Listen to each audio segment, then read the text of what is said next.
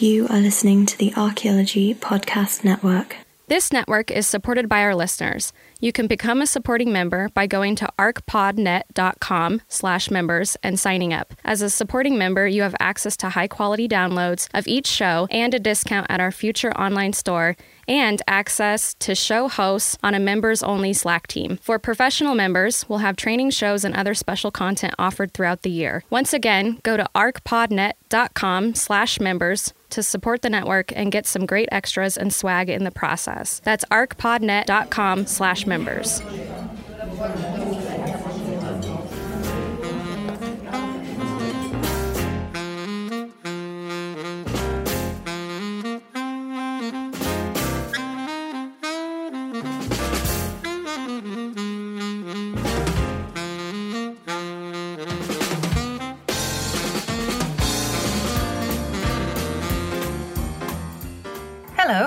Welcome to this month's episode of Archaeology and Ale. The Archaeology and Ale podcast is a recording of a monthly series of talks presented by Archaeology in the City, part of the University of Sheffield Archaeology Department's outreach program. These talks are hosted upstairs at the Red Deer Pub in Sheffield on the last Thursday of the month during the academic year. But if you can't make it to Sheffield, don't worry, because you can listen here online thanks to the Archaeology Podcast Network. To find out more about archaeology and ale, including community events, upcoming talks, and demonstrations or activities at your school or community group, look us up on Facebook, Twitter, or WordPress. For more information about this month's presentation and the speaker, please check the show notes on the Archaeology Podcast Network Archaeology and Ale page.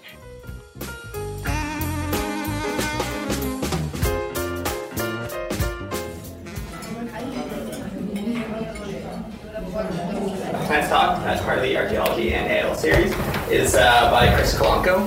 Hopefully, I pronounced that. Spot on. Yep. Um, uh, freelance archaeologist, uh, beer lover, many other yep. traits. Spot on. Perfect. Cheers. Thank you. Um, so yes, my name's Chris Kolonko, um, and I'm sometimes kind of referred to as a conflict archaeologist for some reason, even though I do loads of other different things in between. Um, so I specialise in Second World War military defences of the home front. So this is everything from pillboxes, anti-aircraft batteries, air raid shelters, and generally things made of concrete from the 1940s. Um, so when I'm not busy looking at bits of old concrete, I work for the Council for British Archaeology as um, the Home Front Legacy project project archaeologist. Um, Home Front Legacy is a First World War site recording project uh, run on a national scale which aims to record the First World War home front. But I'll not focus on that too much as we're looking at the Second World War tonight and I'll end up mixing all the dates up. Um, and we also found out earlier this week that we've secured funding for the end of the project as well, so I won't be losing my job tomorrow, which is really, really, really good. Um, so yeah, I'm here today to talk about uh, the Second World War site I've been investigating for the past 13 plus years because I'm a boring sod. Um, and I just want to give you an idea about the research I've been doing and what I get up to when I'm out on the coast.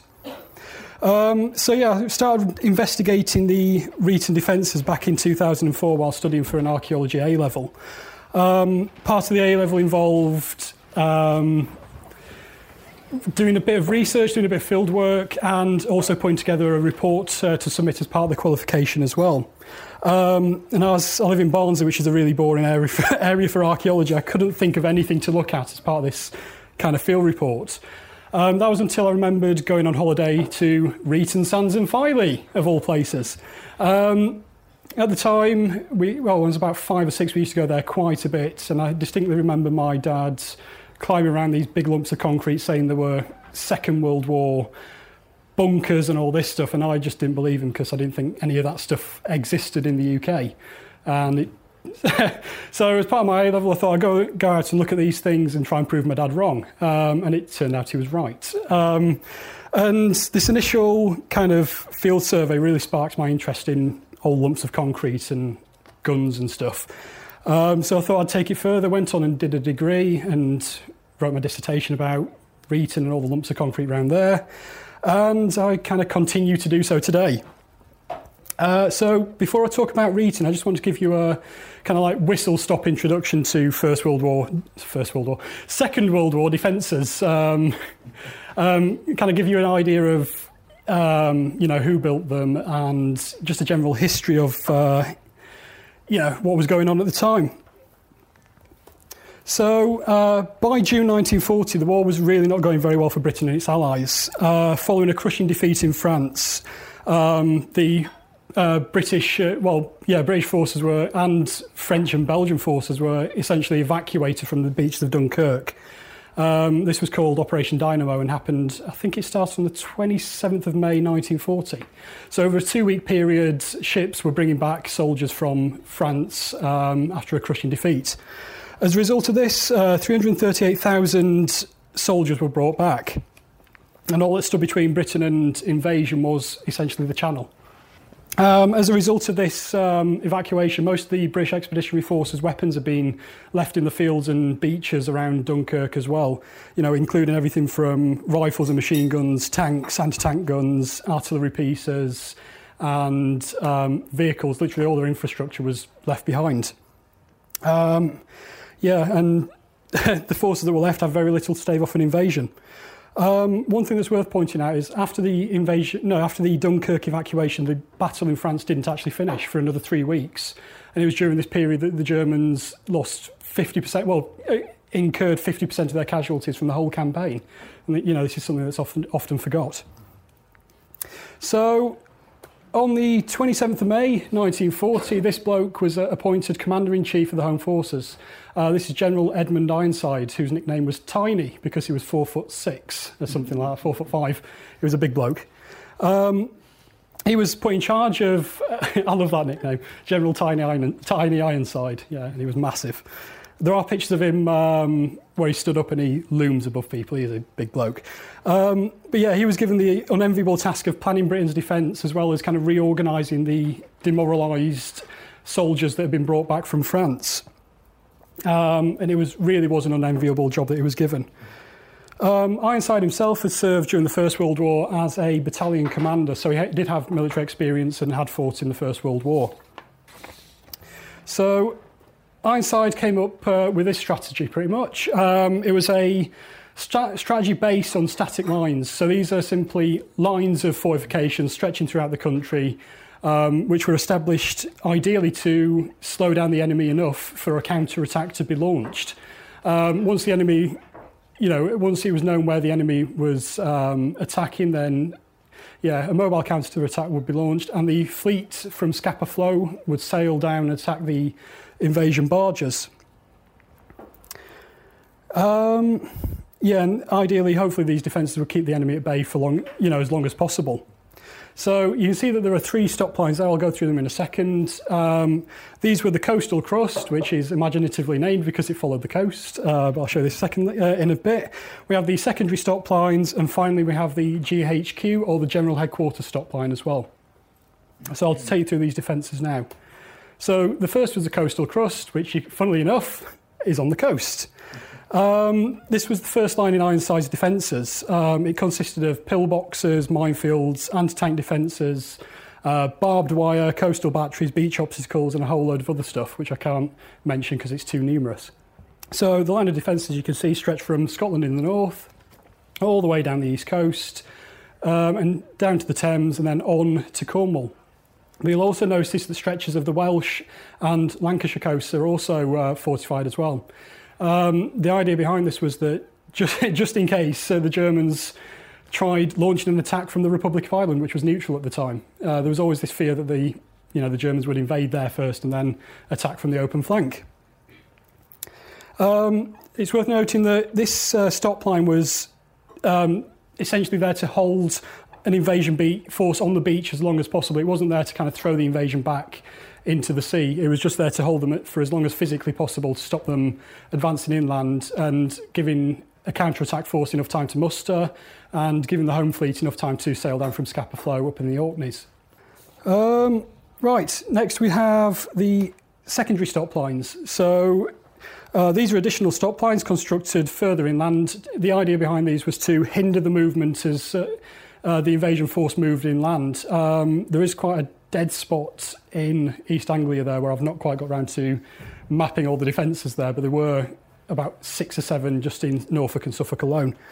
Um, again, uh, these focus kind of around uh, defended localities, which were places that were deemed vulnerable um, and included defended towns, um, airfields, communications hubs, junctions, and bridges. Uh, and they were generally built um, on a, you know, kind of as and where basis. So places that were deemed vulnerable would be kind of given a, their own defensive stop line. Again, the purpose of these was to slow down the enemy as much as possible as they tried to move inland. Finally, we have uh, the GHQ line, which was the general headquarters line. Uh, this ran, obviously, as you can see, all the way from Edinburgh in the north, or would have run from Edinburgh in the north, down to the Humber, on from the Humber to Cambridge. It actually passes through Ely, onto the Thames, and then off to the Bristol Channel and elsewhere. Um, and part of the GHQ defences were three separate stop lines around London itself as well. Um, so this would have been the final line of defence. So had the Germans broken through the coastal crust and the secondary defences, um, this would be the essentially the last line of defence to, you know, hopefully stop the German invasion force. Again, the stop line consisted of pillboxes, anti-tank ditches, and road and rail blo- blocks. Um, it's worth noting that this is the projected line of the GHQ line. It actually didn't reach as far as um, north of Cambridge, so it kind of stopped where it just where East Anglia is there. But I thought it best to show the thing in its entirety rather than just showing you a part of it. So, um, at the end of, well, in, on the 19th of July 1940, uh, General Brooke was appointed the Commander in Chief of the Home Forces. Um, Ironside's strategy was not very popular, um, and he was promoted to Field Marshal and given an early retirement. Uh, which was very convenient. Um, so there was a lot of uh, yeah, a lot of people in the army weren't happy with Ironside's strategy, but you know, it, given the res- he had very little resources, he had to do something, the strategy was perfectly sound for the time. You know, there was nothing wrong with it. He couldn't just kind of sit there and twiddle his thumbs and wait for the Germans to turn up. Um, Brooke, when he was appointed, implemented a completely new strategy altogether. He retained the coastal crust, um, essentially strengthening it, but also immediately halted the construction of the stop lines inland. Um, although construction of these stop lines did continue for another couple of months following his directive to stop. Um, yeah, Brooke uh, implemented a new strategy which focused around things called anti tank islands, defended localities, and nodal points.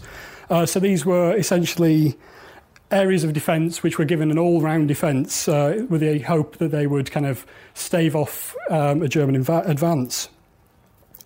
Um, these again focus on large towns and cities, road and rail networks, river crossings, and important communications hubs.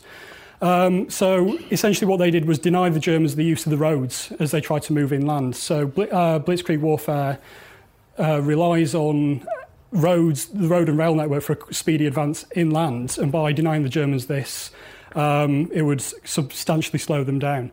Um, as they encounter, I'm just going to use the term anti-tank islands to kind of describe all of the various types of defence. Um, but as the uh, anti-tank islands were given all-round defence, the Germans were given pretty much two options when they tried to attack them. They either attack them head-on, which would you know, cause casualties and tie up loads of troops, or they could go around them um, and prolong the advance. But as they were bypassing the road networks, which were kind of controlled by the anti-tank islands, they would lose speed, and also the anti-tank islands would continue to fight on in the rear, again tying up more troops, and eventually slowing down the advance inland. So it was more kind of modern defence. It's termed a hedgehog defence nowadays.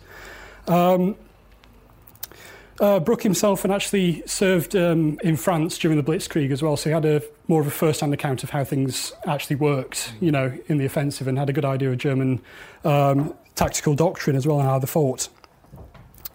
Um, also worth pointing out that by the time uh, Brooke was appointed in July, um, there were a lot more tanks and weapons available to him, so he had a lot more to play with in terms of um, creating a uh, armoured counter-attack force as well. Um, yeah, there'd been a massive production drive, and he had a lot more to play with as a result. So that's kind of a whistle stop introduction to Second World War defences and some of the key characters, uh, which will now bring me on to lovely sunny Filey. So, excuse me. Uh, Filey Bay is located on the east coast of Britain. Um, here we go. Right there. Uh, within, um, well, just to the southeast of Scarborough and northwest of Bridlington. The area itself consists of, in fact, let's switch to this map. So you can clearly see here the area itself consists of a um, long, flat expanse of beach situated within pretty much what would be a natural harbour. Uh, the beach itself is backed by, in fact, let's go to this one. Here we go. Um, so the beach itself, you can see the beach as the kind of beige streak down the centre of the map is backed by substantial boulder clay cliffs. Uh, behind this as well, you've got a relatively flat area, um, and further inland from this, you've got an even flatter area of the Yorkshire Wolds, which would have been pretty much perfect tank country as well. So if the Germans had broken through, you know, they'd be straight onto this relatively flat terrain, which would be very useful. Um, so the main focus of my work has been on Reighton Sands, which is the beige coloured strip, uh, the village of Reighton, which is in your bottom left, and the village of Speeton there. Uh, the village of Speeton sits on this really high ridge of ground which runs from east to west, um, and I'll be going into the significance of that shortly. So, uh, this section of coast was deemed vulnerable by the military uh, and included within Ironside's scheme of coastal crust defences because it was on the coast. So, many, many years ago, um, I started my research into into the area to give me a kind of background and idea of what survived in the area. So, um, where to start? Well, there are a number of sources available. Um, you know, over the years, this research has grown and taken in a wide range of sources. Um, and essentially, the research has acted as kind of like the desk based assessment for my fieldwork, which has gone on subsequently. Um, so, this has allowed me to build up a picture of the second, known Second World War defence in the area um, and the idea of this was to highlight areas of interest which I could investigate further on the ground. So instead of just turning up and wandering the landscape randomly and uh, without focus, um, I was able to pick out areas where you know I could focus my attention and start doing some further investigation. Um, yeah, the idea of the research as well was to pick out remaining features, but also get an indication of their condition as well. So I knew what state things were in when I go and have a look round. So the first source of information I consulted were the um, local HER records, that's Historic Environment Records, uh, via Heritage Gateway. And I've also taken a look at the Defence of Britain project data here, which is available through the Archaeological Data Service website. Um, and as of 2006, I started my research in 2004. Um, the research, well, the uh, data for the Defence of Britain project was put into a Google Earth file, so you could actually view it a lot easier than just looking through a kind of text database, which doesn't kind of give you the same effect, really. Um, so, just a bit about the Defence of Britain project. Uh, the Defence of Britain project was a major national recording project coordinated by the Council for British Archaeology. Yay! Um, uh, which took place from 1995 to 2001. Uh, the project set out to record uh, 20th, 20th century military defences by using a large volunteer force.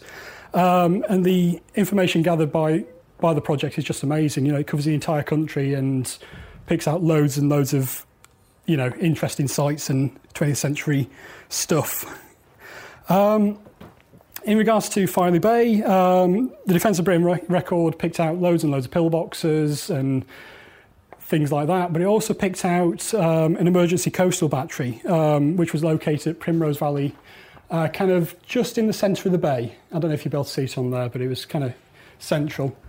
Um, but you've got the two records at the top. It was just to the south of there, you know, just, yeah. I'll try not to, uh, yeah, point things out. Anyway, um, so these emergency coastal batteries were built as a direct response to the threat of invasion. So these were um, basic, quickly thrown up uh, coastal batteries which um, would engage enemy shipping that was trying, enemy shipping and invasion barges that were coming in. Um, and these were generally built within a two month period. Um, but there is one example in Suffolk, and I never remember the name of the battery, but it went from being on paper to being fully operational within the space of two weeks. So, you know, they were really chucking these things up. Mm. So that's one of the significant sites um, within the Filey Bay area. But you'll see Reighton's at the south. You can see we've got this vast concentration of records down there, uh, which is what I'll be looking at in a second. Um, so my research has also included looking at original 1940s aerial photographs. These are just truly brilliant. Um, they're available through Historic England, which was then English Heritage, um, and give you an idea of the landscape at the time. I just need to point out that this isn't Reighton, this is Dover, because um, I don't have permission to um, replicate the aerial photographs that I have, and I didn't want to get sued. Um, but can, this gives you an idea of, um, you know, an example of the Second World War landscape. Um, you can clearly see a number of defences in the area. So in the centre left, you've got this Wrigley Trench. Um, just on the right hand image, um, kind of in this area here, you've got a Nissen Hut camp. Just to the southwest of that, you've got, I don't know what it is, it might be a battery or some form of military installation, but it's surrounded by this massive barbed wire, and there's a lot of activity going on in there. Um, but that's exactly why I use the aerial photographs. They allow you to pick up on features that may have been missed during the Defence of Britain survey, but also things that tend to not survive. So your trenches were generally backfilled, the barbed wire scrapped, you know, and uh, or reused elsewhere, and you know things kind of went back to normal after the war. Um, yeah, I've also been able to compare the aerial photographs with old maps as well, so to build up a picture of how the area has changed over time as well. And I've also spent a lot of time reading original 1940s military manuals because I'm really, really boring. I've got nothing better to do. Um, but this has helped me kind of build up a picture of how the army operated at the time, how they used the weaponry, and how they would sight and use trench systems. It's proven really, really useful to do that, and very expensive. um, so, having consulted the available records, I've been able to kind of highlight the areas of interest for the survey, and more importantly, identify areas of private property and land so that I can contact the landowners in advance so I'm not trespassing, getting shot, or arrested which is um, a very important thing not to get. Um, but yeah, if you're doing any field work, always gain landowner consent before doing so. Uh, uh, right, so on to the field work. Um, so I followed up the research with a detailed field survey of the Reighton Sands area um, using the areas of interest that I'd identified.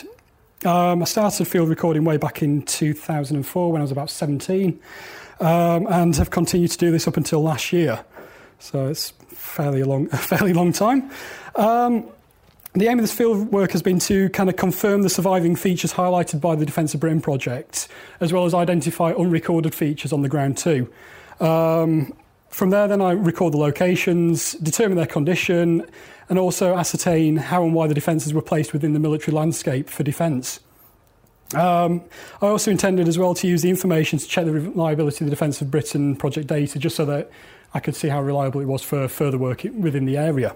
Um, so the fieldwork aspect of the project has also allowed me to kind of monitor the condition of the defence over a number of years. So I've been able to see how they bounce off cliffs and get eroded by the sea, which is always very useful for conservation. Um, yeah, and it you know it helps you see how coastal erosion affects different areas more than it does you know elsewhere throughout the country, which is I don't know someone might find it useful.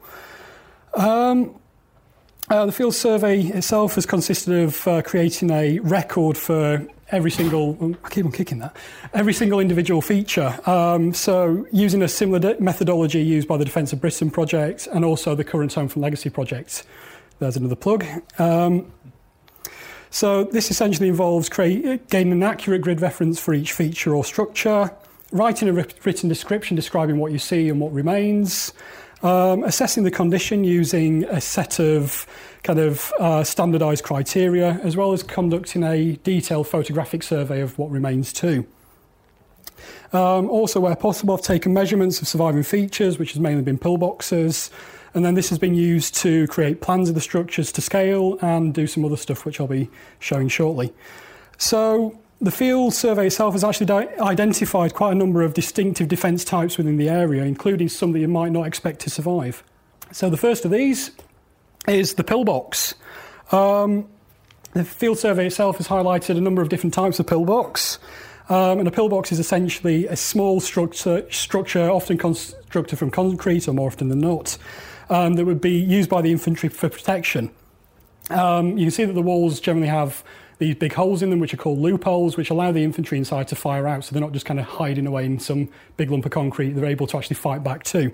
Um, so there are, were actually many different pillbox designs. Um, there were eight or so official designs kind of handed out by the military, but you tend to uh, find variations on these designs. In fact, there's more variations than there were standardised designs. Um, so the first pillbox that you tend to encounter in the Filey Bay area is the eared pillbox. Um, this is a variant pillbox. Um, as I've explained, a variant is a pillbox which is a variation on a standardised design. Um, and it gets its name from the two forward facing entrances that project from the side. Um, let's just, here we go. So this is a plan of the pillbox and a 3D reconstruction that I've made. Um, you can see these entrances project forward and are meant to look like a pair of ears, and I still fail to see it after all these years.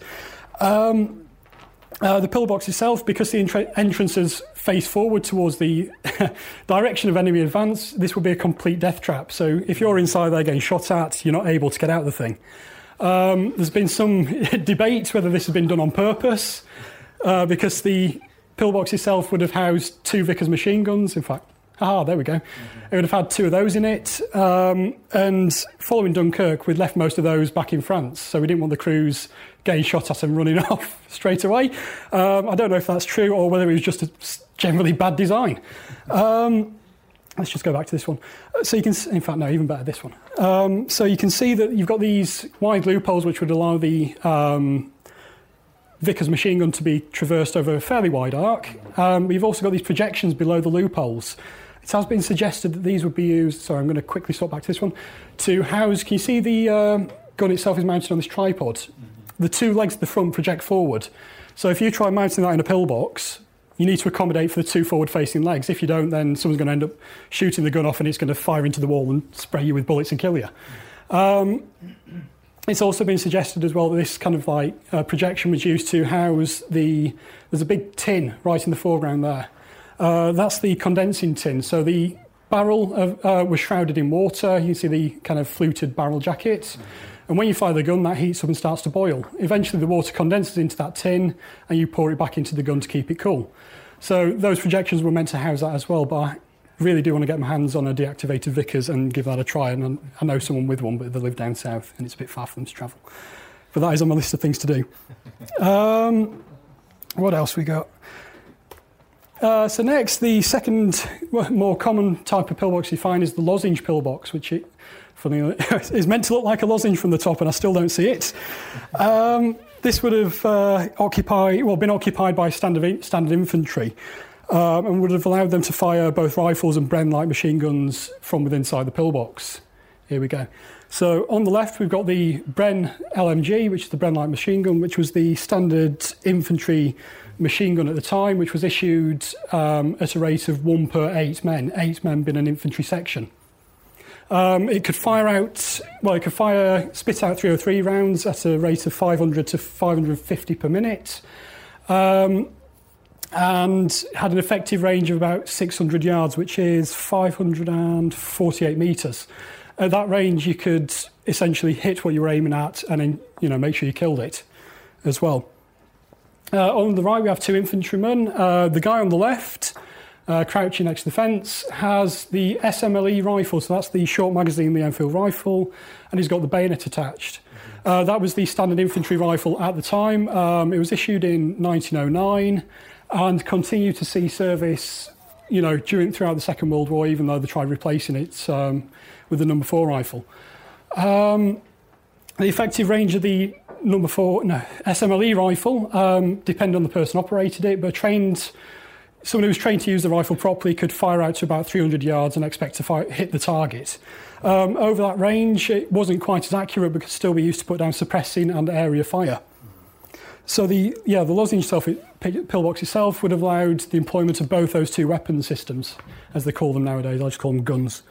Um, if you look at the plan on the left, the shorter walls of the pillbox, oh, it does look a bit like a lozenge, um, would have been used to house the Bren, uh, Bren light machine gun, and the uh, walls to the left and right would have been used to fire the rifles out. So these are there are two different styles of loophole. You can, you know, by looking at them, I've been able to work out what the weapons were um, by taking measurements of the weapons that I've collected, which are all deactivated and legal to own. Um, I need to point that out because I don't want to get raided by the police. Um, the 3D reconstruction on the right um, shows the pillbox without its roof and gives you a general kind of indication of what the thing looked like um, when it was in use. Um, it's got this, you know, these shelves in place, but in the centre it's got what is termed an anti-ricochet wall. The idea of this is that if anything came through the loopholes, uh, you know, if you got shot at and a bullet came through, it wouldn't bounce around inside and shred everyone. It would kind of get caught by this wall and stop everyone getting killed. Um, yeah, um, as the standard infantry section at the time was between, well, it was eight men in 1940, which was increased to 10 men in 1941 42. Um, the idea, idea initially was that this pillbox would be manned by eight people, but it would be very cosy in there. They're not very big. Um, but again, that's something I want to try out. I want to try and get eight people into one of those and have them run around and do stuff um, just for a bit of experimental archaeology. Uh, so the final pillbox that was identified in the area was uh, this Rook pillbox. I really don't know why it's called that. I think it was probably by the person who designed it. But this was a kind of prefabricated fil- uh, pillbox which incorporated, you can't see them really um, in the picture, but it incorporated these um, kind of art-shaped Stanton shelter sections, which would which commonly used in air raid shelters. Um, these things are extremely rare. Um, I think the Defence of Britain project only found four of them in total, and only one of them remains, I think, nowadays. Um, so it's not very clear what this was meant to be used for. Uh, the Defence of Britain project states it's for a, would have been used for a machine gun, but I'm not convinced by that. It'd been really, really quite difficult to set up a machine gun in that and use that loophole effectively. Um, I think it's more likely to have been used for a six pounder anti tank gun. Um, there's a distinct lack of anti tank gun emplacements on this stretch of coast with only one known example, which is a six pounder anti tank gun emplacement, but that faces north towards Filey. This one does face south and would have covered um, the rest of the beach. Um, and that's how it looks nowadays. Yeah, so it's fallen off the cliff, and there's even less of it left of it now. Um, so that's you know example of why it's really important to get these things recorded. So um, the fieldworks also identified a large number of anti-tank obstacles. Um, these are known as anti-tank cubes, or the specific, specific type is. Um, and these were generally set along the kind of base of the cliff at Reighton to stop uh, tanks moving off the beach. But they were also set at right angles to the beach as well. We'll see this later. Um, but the idea of this was to stop the tanks moving down the beach laterally towards the beach exits and kind of leaving them high and dry on the beach. Um, an anti-tank cube is essentially just a large block of reinforced concrete. Um, you could, you know, churn these things out in the thousands really quickly. So these were cast in situ um, along the length of the beach. Um, and many of them can still be found today, even though you'd you know, be hard pressed to identify them if you don't know what you're looking for. Uh, what's interesting about these examples is their size. Um, the standard anti tank cube was meant to be around one metre, seven centimetres to one and a half metres square and about 1.5 metres high. Um, but some of the examples are written are up to two metres high, which you can see there that I'm modelling one um, for scale. Um, and these are huge. You don't find this anywhere else in the country. Um, everywhere else tended to kind of stick to the official guidelines. Well, in Yorkshire, we wanted to do bigger and better. Uh, you find these bloody huge, great big anti-tank cubes, which are really quite elaborate in some cases as well. And yeah, Yorkshire seems to be the only, ca- only place where you find these massive anti-tank cubes. So maybe it was an overabundance of concrete or something, and they just wanted to use it up. I really don't know. Um, but again, I would love to find some examples of those elsewhere, just in case. Um, so there are also quite a few surprises uh, that kind of appeared during the um, during the field work. So I had identified a number of uh, trenches on the 1940s aerial photographs where you'd expect to see them. Um, you know, trenches were employed extensively, more so than pillboxes. Um, yeah, they were used throughout the defensive landscape. Um, and they had many advantages over the pillbox as well. So, firstly, they didn't restrict your overall view of the outside world unless you were kind of cowering in the bottom of one.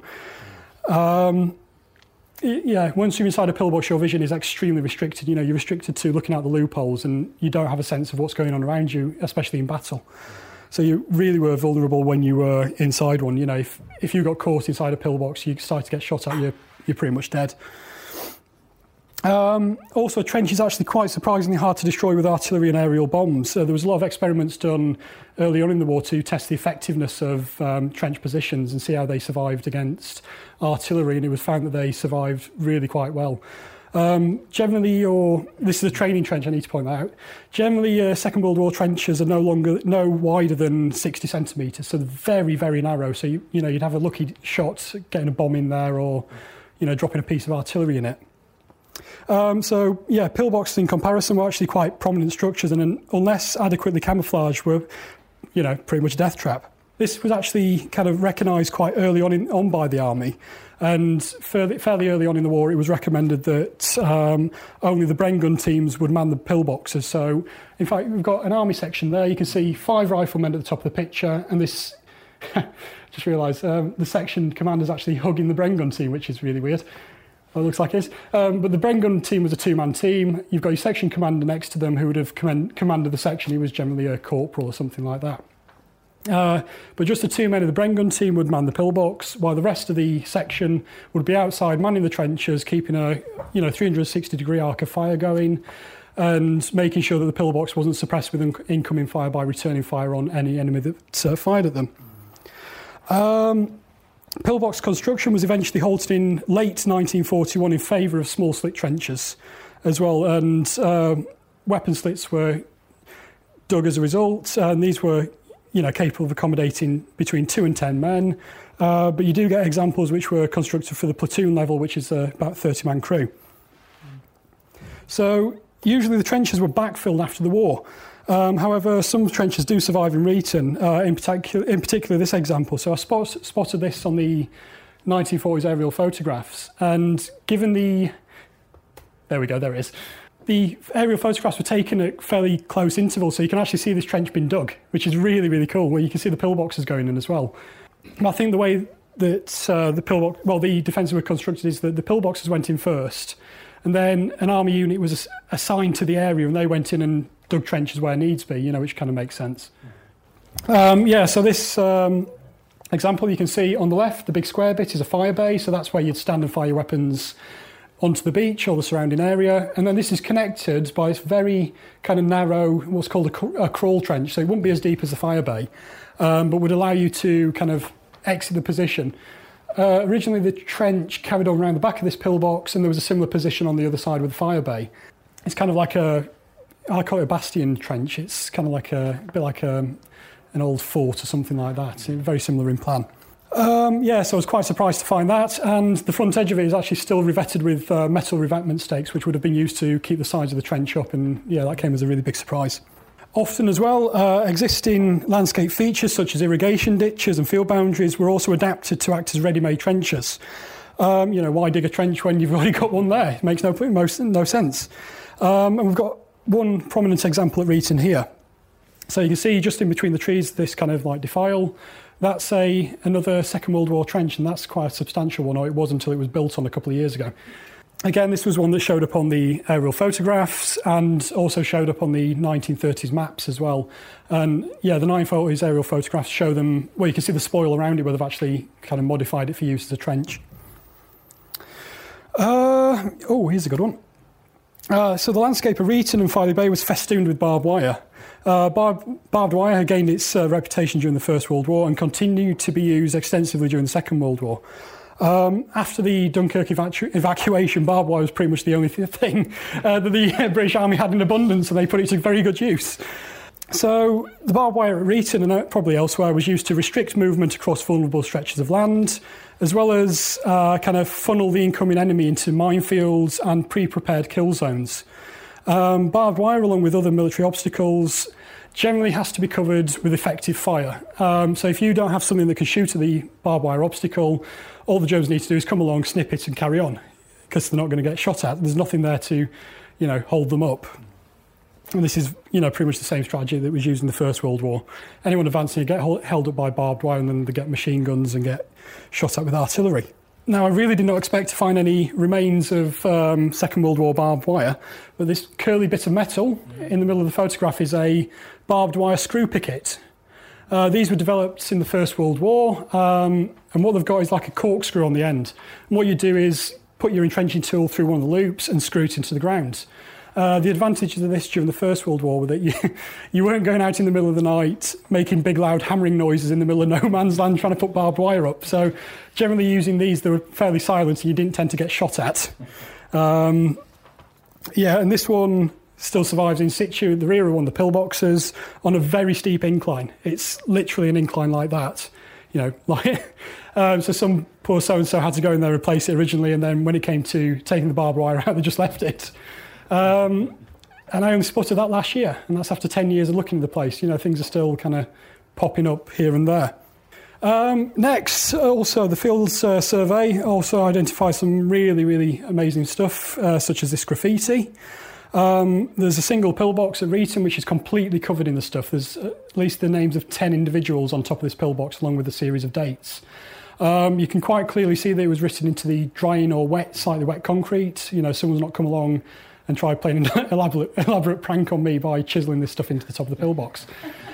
Yeah, um, I believe that this, these are the names of the contractors who built the pillboxes. So generally, it wasn't the army who built these; it was local contractors that were contracted in to do to do the heavy work. Um, this pillbox itself sits at the kind of like southernmost extent and is the last pillbox in the line of pillboxes at Filey. Um, and it also sits um, along a, a, footpath with two sheer drops each side, and the footpath is no wider than that. Um, and the bit of land it sits on is just as big as the pillbox, so it would have been a really big job to build this thing. And I think at the end of the day, I just thought, sod it, we'll put us names on it. We've gone through too much trouble for this. Um, interestingly, as well, uh, the same names appear on at least one other pillbox further to the north as well. So there is um, other examples of the same people building pillboxes elsewhere on the coast as well. We've also got, this was a big surprise I spotted a number of years ago as well, the same pillbox highlights uh, the kind of humour of the soldiers as well. Uh, so this is a um, painted graffiti on the inside of the pillbox, which I'm sure is Second World War. It might be written in um, gas detection paint. So generally you'd have um, this paint which is like paint on a wall and it would indicate that if gas had been dropped. But this is on the inside of the pillbox and it reads Wormwood Scrubs. It's named after the famous prison. Um, and it's just in the entrance. As you go into the pillbox, you can see it right there. Um, I've compared it with known examples of Second World War painted graffiti further down the coast, and it, you know, the way it's painted and the style of it does match other, you know, other known examples. And you tend to find that contemporary graffiti isn't quite as tame as that as well. Um, there's a lot of swearing involved. Um, so that kind of gives you a general, you know, outline of some of the things that the field survey that I've done has kind of identified. But I want to go one step further and kind of explain why, you know, what, where, and why, why these things were built where they are, what they did, you know, and just getting, try and explain what was going on in the area. So the first thing I did was um, start plotting the locations of the fences initially using a map, and then I've gone on to using geograph- geographical information software.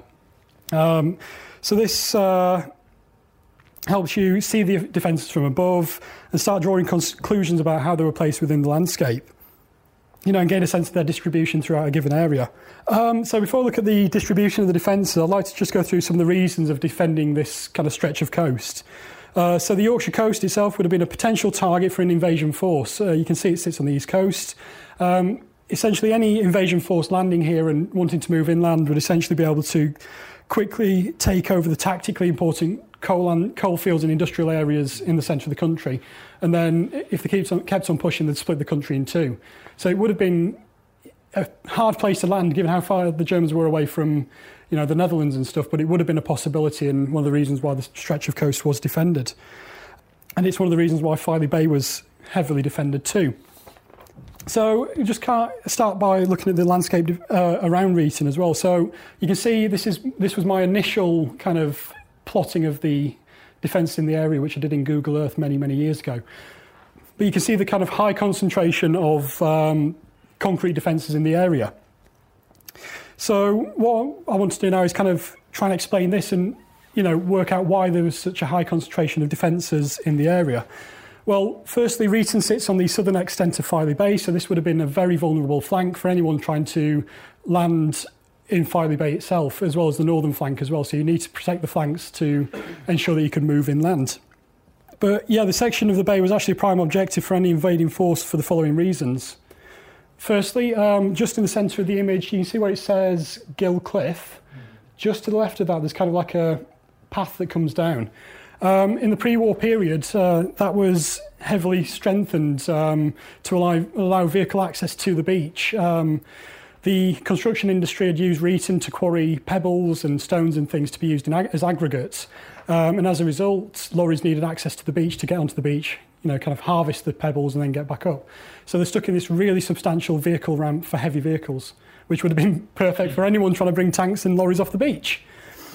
Uh, so that would have been a prime, uh, prime target, and it's worth noting as well that all the other beach exits, apart from Filey, were not capable of allowing vehicles to exit the beach itself. Uh, next, we have the ridge of high ground around Speeton, which is known as Speeton Hills. Um, this offers a prime vantage point from where the whole of Filey Bay and much further inland as well can be seen. So from here, it would be the perfect location to kind of call in artillery and observe the f- uh, surrounding area for any kind of defending force movement or anything like that. Also, we have um, a very extensive and substantial road network as well. So Reighton and Speeton are just kind of in your bottom right-hand corner. Um, the road that comes to the south of Speeton and straight through Reighton is actually the main coast road, which runs from Hull and Bridlington to the south, which takes you all the way through the, to the north to Scarborough and further on. So again, this would have been a prime objective for anyone trying to invade the area. So one of the key objectives for, you know, if the Germans landed, would be for them to secure this road network along with the high ground, and also kind of take control of the rail network as well because um, vehicles such as tanks and lorries can still use the rail network as well as they can use the road. Um, also, by kind of cutting off um, this um, substantial roads, it forced any defending forces to travel further inland to attack the beachhead as well, so giving the Germans more time to kind of organise the defence. Again, this would have been, you know, another kind of key defence and key strategy key aim of uh, an invading force. So, taking all that into consideration, we'll start looking at the actual distribution of the pillboxes around Reighton, Sands, and Speeton. So, from this, you can see that there's pretty much three distinct lines of defence. You've got the pillboxes on the beachfront itself, set just above the high water mark. You've got this secondary row of pillboxes there, which concentrate around the cliff tops and the um, exit road from the beach. Again, uh, Reighton was the only place that had, you know, somewhere where you could get straight onto the road and straight onto the road network, which would have been key to blitzkrieg warfare. And then finally, we've got a concentration of pillbox, well, two pillboxes around Speeton itself. So the first thing that stands out, I don't know if it's too clear, but um, you can see that the pillboxes are indicated by a star on the beach. These are the eared pillboxes. So you can see that they pretty much exclusively sit on the beach front. And there's only a single example up at Speeton. Um, of an eared pillbox for the Vickers machine gun. Uh, I've been told that this is the only example of an eared pillbox that sits inland. So I don't know, that, well, I've got a couple of reasons for that, but I don't know if it is the only one that sits inland. Uh, but by placing it on the high ground there, it would have allowed the machine gun teams to essentially kind of machine gun anyone that's coming off the beach, various beach exits from the beach, and also essentially cover the road as well with flanking fire. Uh, you can see that the circles on the map, they indicate uh, the lozenge pillboxes.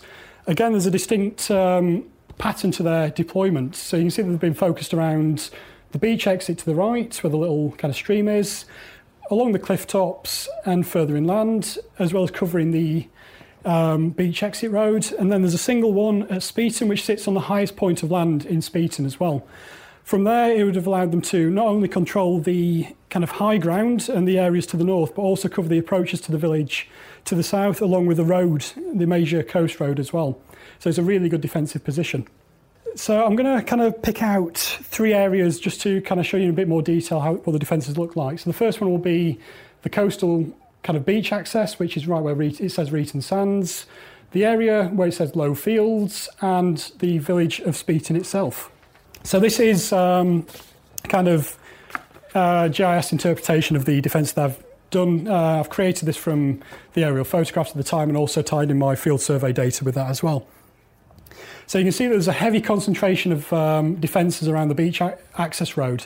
Um, it doesn't show up on the map, which is really helpful, but you can kind of see from the hash marks where it, it does kind of run um, right at the end of the road in the t- bottom left-hand corner.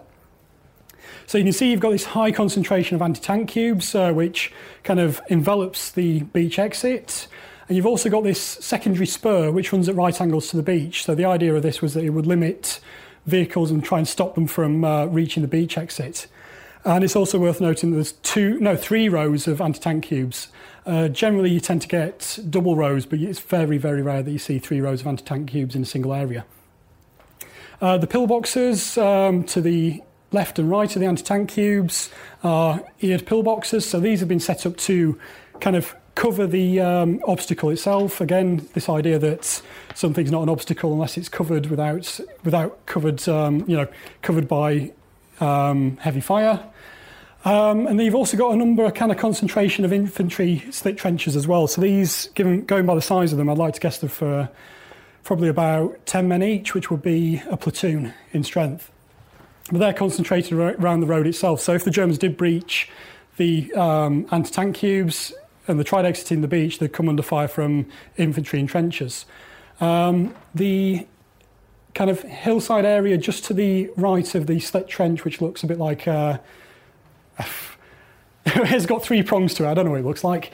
Um, that area to the right of that was actually a minefield as well. So any sneaky enemy trying to sneak up the side of the cliffs would be blown to pieces by mines. So next we've got the cliff top defences here. Um, so you've got a massive concentration of barbed wire in this area. But also on the beach you've got another double row of anti-tank cubes put at the bottom of a, an impassable cliff. It doesn't make any sense because uh, there's no way you could get vehicles up that cliff. Uh, but I think it was done to try and stop the vehicles hugging the base of the cliff and seeking cover from anti-tank fire. I think that's that's the only reason I can think of. You know, I can't think of any other reason for it. Um, again, this is flanked by a number of, um, of these eared pillboxes with the Vickers machine guns. You've also again got a number of spurs running at right angles to the beach.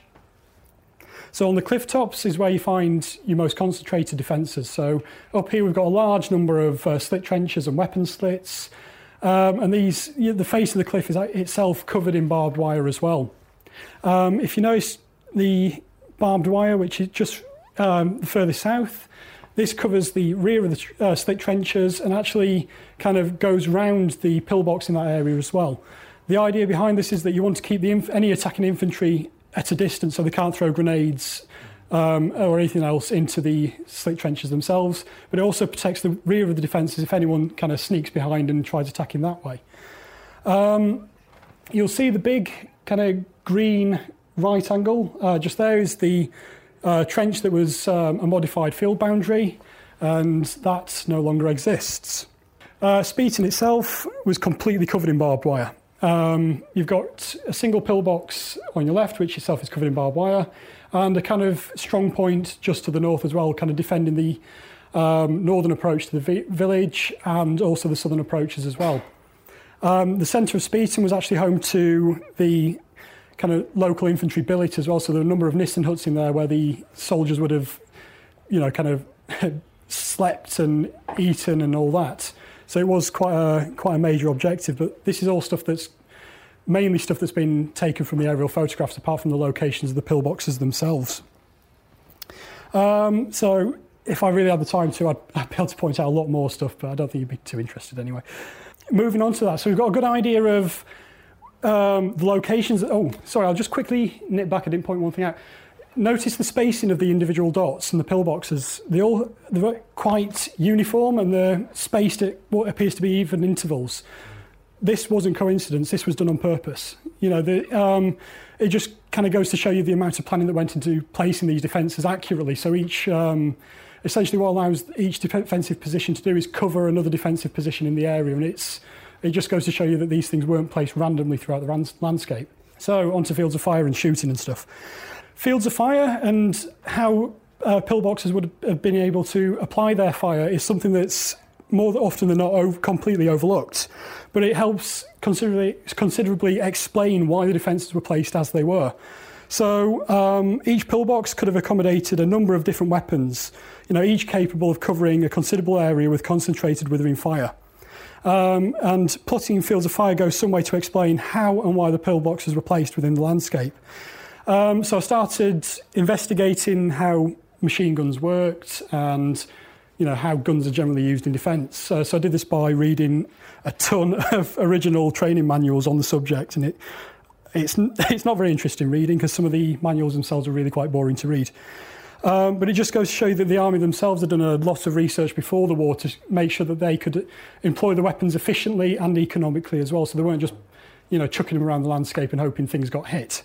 So here we have the fields of fire plotted for the forward line of eared pillboxes. So uh, the blue indicates a Vickers machine gun's field of fire from the pillbox. Um, and you can quite clearly see that the, um,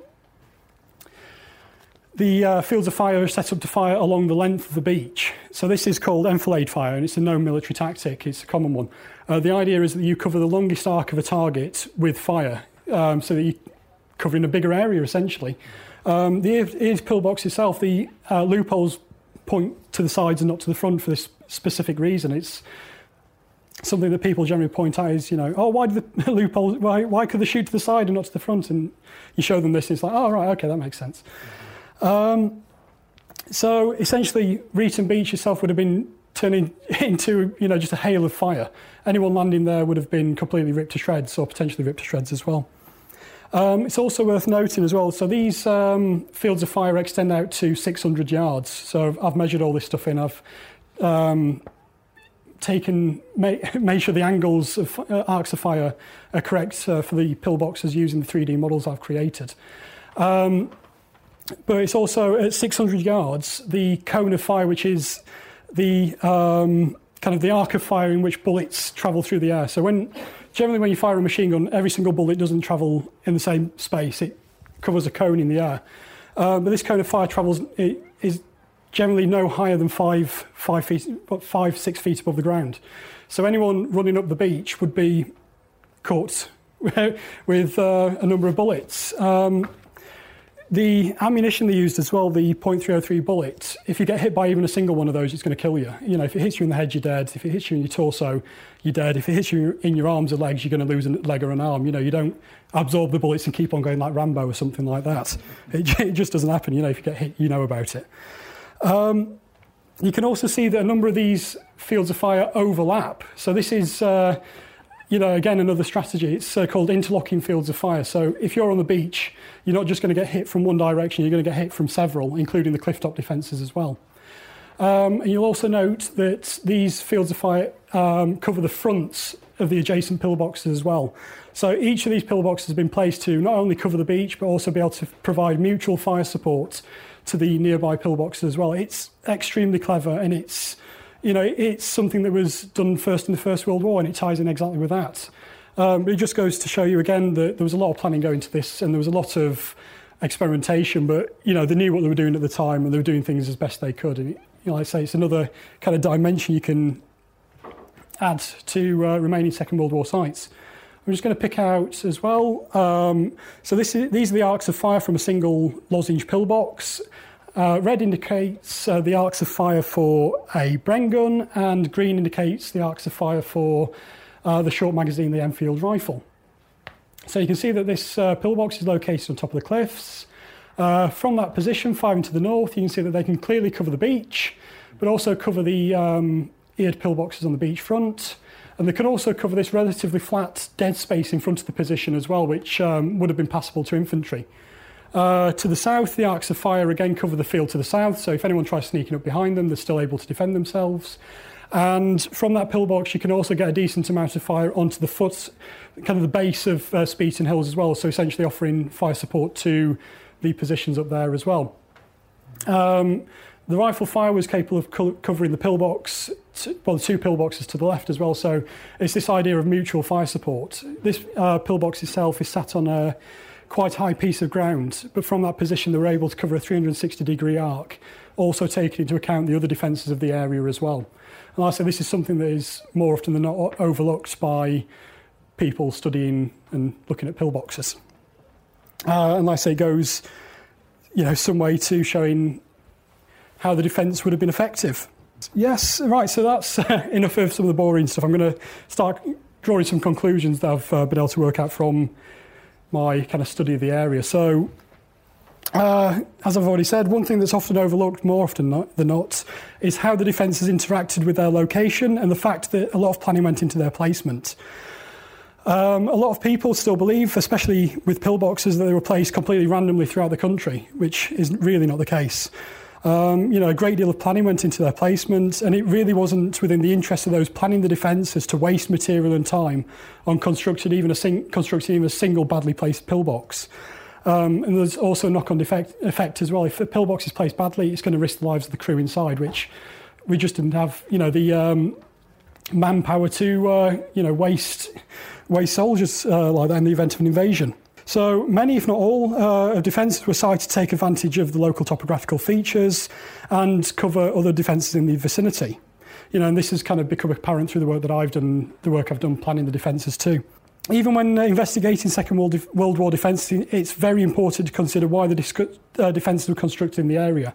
So you shouldn't look at the defences in isolation. You need to look at the wider defensive landscape and see how things tie into that as well. And by doing this, you can try, try to work out why the defences were placed in an area and um, how they sit within the local landscape too. Um, again, this is all things I've you know tried to answer through my fieldwork in Filey Bay. So there's a lot more to Second World War defence than you might think. You know, and by concentrating, um, as I've done here, on a relatively small area, rather than focusing on a huge area, you're able to pick out more information for a smaller site and you know get better sense of how things worked and how the landscape was used rather than looking at things from a lot further away. So the study as well also highlights uh, the fact that sites need to be recorded before they disappear.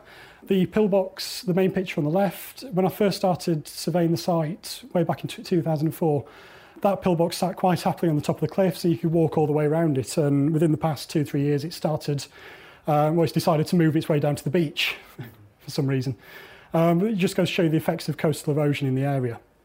Uh, the pillbox on the right, believe it or not, is actually an eared pillbox. Um, and, you know, that was once an eared pillbox and now it's just a pile of crumbling concrete on the foot of the beach. But, you know, um, these things continue to be lost and will continue to be lost. And if you don't record them and interpret them while they're still there, it's going to be extremely difficult to do so in the future. Also, it's uh, very important to consider military strategy, strategy and tactics at, at the time using original documents you know, by doing so, you're able to build up um, a picture of how these things were meant to be used by the people using them and how the military thought at the time. You know, it's kind of like a third dimension to the sites. Um, again, I'm going to stress that Second World War sites did not sit in isolation. You know, even today, a lot of archaeologists who look at pillboxes don't investigate the wider context um, and tend to look at pillboxes as single entities when they were part of a much wider defensive system. You know, and it's kind of yeah, it, it just it doesn't make sense to me anymore. Uh, also, it's worth pointing out as well that the use of the landscape in defence can be co- compared to sites such as Stonehenge and the way that the ritual landscape around there has been analysed. You know, uh, there's been a lot of work looking at how the sites of Stonehenge and Avebury sit within the landscape and how the past peoples would have used the landscape and ritual. You can kind of use those same methods to look at Second World War sites as well. You know, seeing how they fit within the landscape and how people thought at the time. I'm just going to point out as well, um, we, t- we actually, well, it's been suggested that we know more about Roman legionary forts than we know about Second World War defence as well, which were built only 75 years ago. Um, right, I'm just going to finish off just by pointing out some of the further research, which I tend to do when I get time. So my first objective is to use GIS software, um, well, transfer all my data across to that, but use that to investigate fields of fire and view sheds more scientifically. Um, I'll eventually get there. I'm still learning at the minute, but I'm sure I'll work something out. Um, but this, again, these methods will help interpret other Second World War sites throughout the country as well. I also want to extend my survey area further north, so considering and taking a look at uh, some of the other defences in Filey Bay to the north. So we've got on the left there, that's a, um, it's a, an emergency beach light emplacement. Uh, so the idea behind these was that if an enemy attacked at night, you'd shine a light on them and see where they are. Uh, but it also works the other way. So if you shine a light on someone, generally they'll shoot back at you. Um, these are extremely rare. There's only two that I know of in Yorkshire. Um, but this one, the original embrasure has been kind of blocked up on the right-hand side because they were, they really, really were a stupid idea and were generally converted to machine gun pillboxes. And again, on the right-hand side there, we've got further examples of um, Second World War graffiti as well, which tie in with the example that I've recorded too. And I want to investigate the rest of the area using the aerial photographs, picking out the defences which have long since been lost. Filey itself. Um, there's nothing going on in Filey. Uh, there seems to be kind of like a massive lack of defences in Filey itself, and I want to. Um, this is probably down to um, you know uh, people not investigating the area Filey itself, but I want to yeah, investigate that further using aerial photographs and try and work out what was going on there. Uh, the emergency coastal battery, that's all that's left of it. I want to give that a bit more attention as well. Uh, so, yeah, do some proper inter- uh, interpretation of that using aerial photographs and also map the fields of fire for the two six inch guns which were there. Um, yeah, and work out what it would have been able to do, who manned it. Uh, archive research um, as well. Uh, Kew down in London has a load of documents relating to uh, the recent defences, and because I'm well, this project is self-funded by me, it might prove fairly expensive to do, but I do want to do that in the future, and it'd help. You know, might explain some of the theories that I've come up with as well, and give me a better idea of why the defences were placed there. I want to do more of this stuff as well. So, um, part of my dissertation, I recreated all the defences at Reighton in three dimensions using uh, a Google program. Uh, I want to do a lot more of that with the other defences in the area. But it also comes in useful for experimental archaeology as well. So, instead of taking my Bren gun off to the coast and risking getting shot, I can just create a 3D model and stick it in a reproduction pillbox as well, which is a lot safer. Uh, so, I want to do more of that. Uh, yeah, and that's the end. Um, if you want to keep up with the uh, stuff I do. So, you know, occasionally I post pictures of bits of concrete on Twitter. You can follow me at C Kolonko. I've also got a website which features a lot of concrete and has a number of blogs about starting your own research. So you can check that out at Chris Kolonko, which is really originally named chriskolonko.wordpress.com. And if you want to get in touch and find out more, please feel free to drop me an email at that email address there as well. so if you've got any questions, I'll try and answer them. If, Yeah. Those uh, two meter anti tank blocks that you were talking about, where you don't know why they're so tall, Oh, is there any evidence that where they're located on the beach, the tide might have been higher, so they could have doubled as almost like an anti landing craft? It's a good idea. Um, I'll just go back to them actually. Um, from what I can see, um, the kind of two metre high anti tank cubes are sat right at the base of the cliff. So they're way above the high water mark. Um, let's. I don't know if I'll be able to get to them quick enough.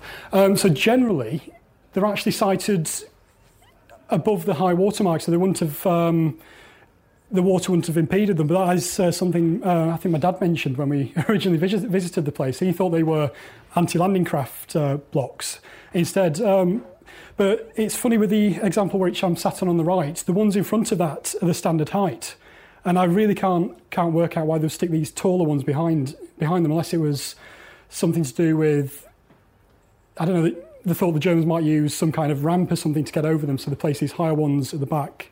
So if they try using a ramp, the tank could kind of topple over on the back or something. Um, Well, looking at that picture, it looks like the base is coming up. So Yeah. It could also be that with the water and the water table either raising it up or the erosion taking, Mm. so it might have been buried deeper at one point and now. Ah, that's a good. That's a good idea. Yes, um, but I've got. Uh, so you can see the ones on the left-hand side, left-hand picture. I've got a picture of those which is taken in 1950, so it's uh, five years after the end of the war, and the raft that they've been placed on is clearly visible. But then it is, like I say, still a possibility that over the space of you know five ten years, that erosion has taken place and removed the sand, and they, they were originally, yeah, constructed to sit within you know within the beach itself that actually might be an idea that they were taking into consideration the shif- shifting sands, maybe. Yeah, so building these really tall um, anti-tank cubes, taking that into consideration, that's an idea. But it's it's not something I've got a concrete uh, theory for, but I, I, do like that idea. Yeah, ha ha ha ha ha. I use that one all the time. It's not an original. Uh, How much? Oh. It's obvious that they used this beach because it would have been very accessible for landing craft and ships. Yeah. How much planning went into looking at other beaches and ignoring other other places? Were other beaches equally vulnerable, also given this intensity of, of defence? Oh, that's interesting. Um, Probably you've just, you've just done this one. Well, I have looked into. Anyway, it's good to see you again, Ken. It's been a while. um, yeah, you do. It, the other beaches that I've looked at, um, not just in Yorkshire but in Norfolk as well, uh, there tends to be. I think what they're taking into consideration um, is the height of the cliffs behind. So you do tend to find more vulnerable stretches do sen- do tend to get a more liberal dose of concrete and defences. Um, local geography to provide a, a natural defence as well. I think so, yes. Because to the north you've got Cayton Bay, which is a small inlet, but it's backed by um, really, really steep stone cliffs. Um, and there you don't get any anti-tank defences whatsoever. Um, but it, it just seems strange to me that at Reighton, the one place where they've put one of the highest concentration of anti-tank cubes in Yorkshire is at the base of a sheer cliff, which there's no chance of getting any tanks or vehicles up at all. But they did they certainly did take into account um, local topography, um, you know, local the local, local co- coastal area. Because the general way that the defences were planned is um, some like major in the Royal Engineers got a big map out and had a look at that, picked out the areas which he thought was vulnerable. That rolled down to subordinate- subordinates who would visit the site and you know pick out the individual locations. I, mean, I assume these couldn't have withstood a massive attack.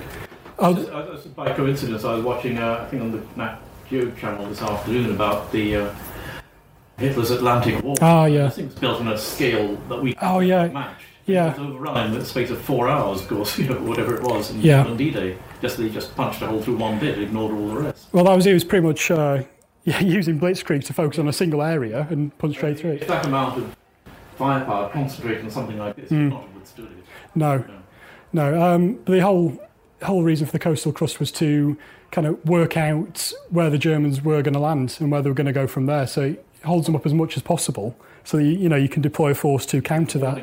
Yeah, Yeah. more than more than you know. Yeah, more. Than, it was more, like I say, to work out what they were going to do than you know to throw them back into the sea and work. You know, hold them there. uh, for any longer than was possible. Um, the anti-tank cubes themselves, um, they did some tests in 19, late 1940, and they worked out that to destroy a single cube of concrete, it'd take 25 rounds of two pounder HE, no, two pounder solid shot. So two pounder round is 37 millimetre. It's a fairly small round. But if you're a tank trying to destroy a single one of those, 20 rounds is a considerable amount of ammunition that you'd expend in destroying a single one of these blocks as well. So they had taken that aspect of things into into account, you know, to such a minute level. So it's to do with holding up the enemy, making them expend Yeah, ammunition. ex- yeah, get resources to that point. Precisely, yeah. So lose as many men as they can. Obviously, those men who would, you know, on the beaches, lose use as much ammunition as possible um, to try and. Well, essentially, the Germans didn't have to supply themselves by sea. So you know, you've got the Home Fleet sailing down from Scapa Flow to intercept that eventually. But if they, you know, if you can make them expend as many resources on the beach as possible, then it's less for them to play within land. How long would it have taken the fleet to get from Scapa Flow down there? About three or four days, I think, something like that. Yeah. Yeah, because you've got to. You've got to get them at battle stations. You've got to get them formed up, and then you've got to get them sailing down here. I think it was Ships, it's not like modern vessels. You'd have to get steam up and, well, diesel power. Yeah, it'd been diesel at the time. Yeah, but like I say it's still taken three, four days probably at the most. Yeah, I did a modern ferry from Aberdeen to Orkney last year, and that took was it 12 hours. yeah. I did um, Aberdeen to Shetland, and that took it took twelve hours. Yeah, Thank you to Chris. that's all right. No problem.